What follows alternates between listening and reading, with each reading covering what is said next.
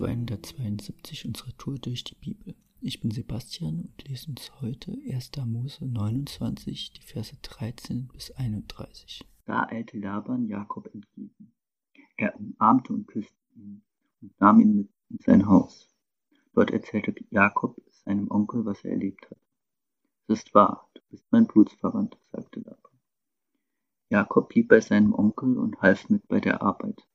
Nach einem Monat sagte Laban zu ihm, bist mein Verwandter, aber deshalb sollst du nicht umsonst für mich arbeiten. Sag mir, welchen Lohn du haben willst. Laban hatte zwei Töchter. Die ältere hieß Lea und ihre jüngere Schwester Rahel. Lea hatte glanzlose Augen, Rahel aber war es eine sehr schöne Frau.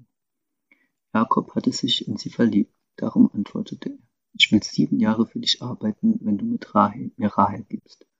Einverstanden, sagte Laban. Ich gebe sie lieber dir als einem fremden Mann. Bleib so lange bei mir.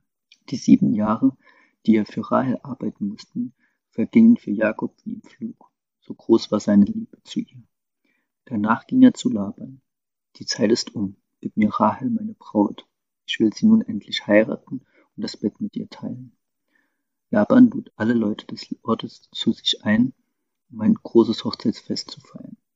Am Abend, als es dunkel war, brachte er aber nicht Rahel, sondern Lea zu Jakob, und er schlief mit ihr. Laban hatte ihr seine Magd Silpa zur Dienerin gegeben. Am nächsten Morgen entdeckte Jakob entsetzt, dass Lea neben ihm lag. Sofort stellte er Laban zur Rede. Was hast du mir da angetan?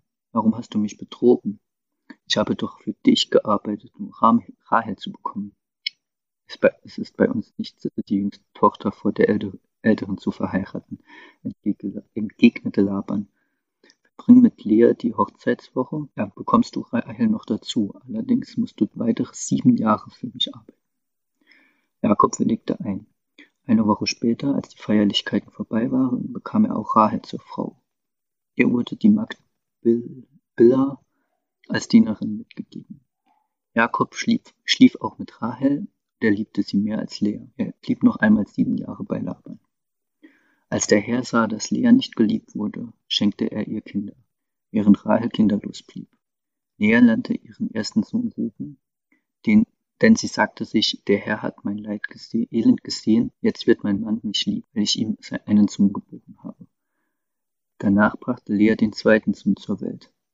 Der Herr hat gehört, dass ich nicht geliebt werde, darum hat er mir noch einen Sohn geschenkt, rief sie und gab ihm den Namen Simeon. Sie wurde wieder schwanger und brachte erneut einen Sohn zur Welt.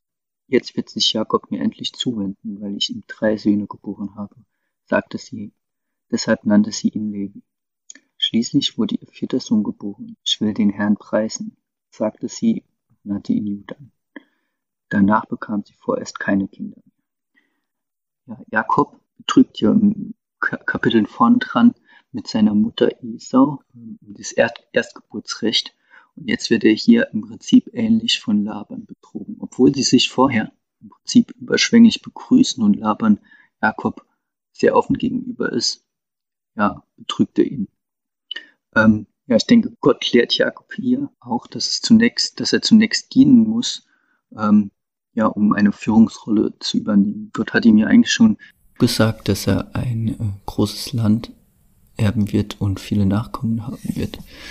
Ähm, Jakob macht äh, oft sein Ding und muss hier wohl auch lernen, dass in Gottes Augen eine Führungsrolle nicht darin besteht, dass man sich dienen lässt, sondern dass man als Anführer ein Vorbild ist an Dienstbereitschaft.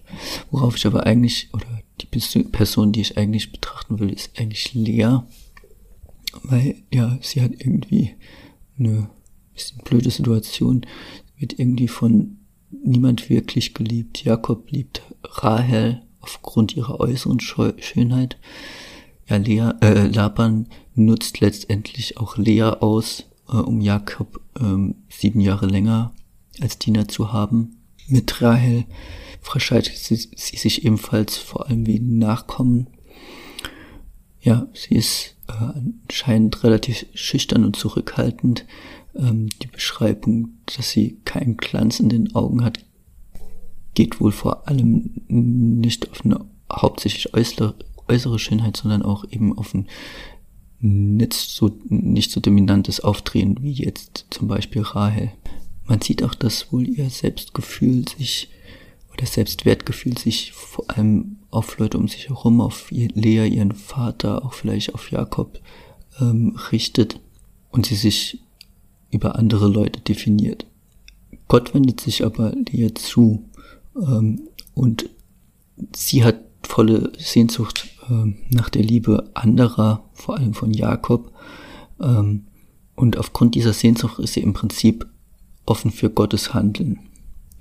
Ähm, ja, vielleicht trifft es teilweise auch auf dich zu, dass du irgendwie Sehnsucht nach Anerkennung, Liebe, Heilung, Vergebung, Freude und so weiter hast.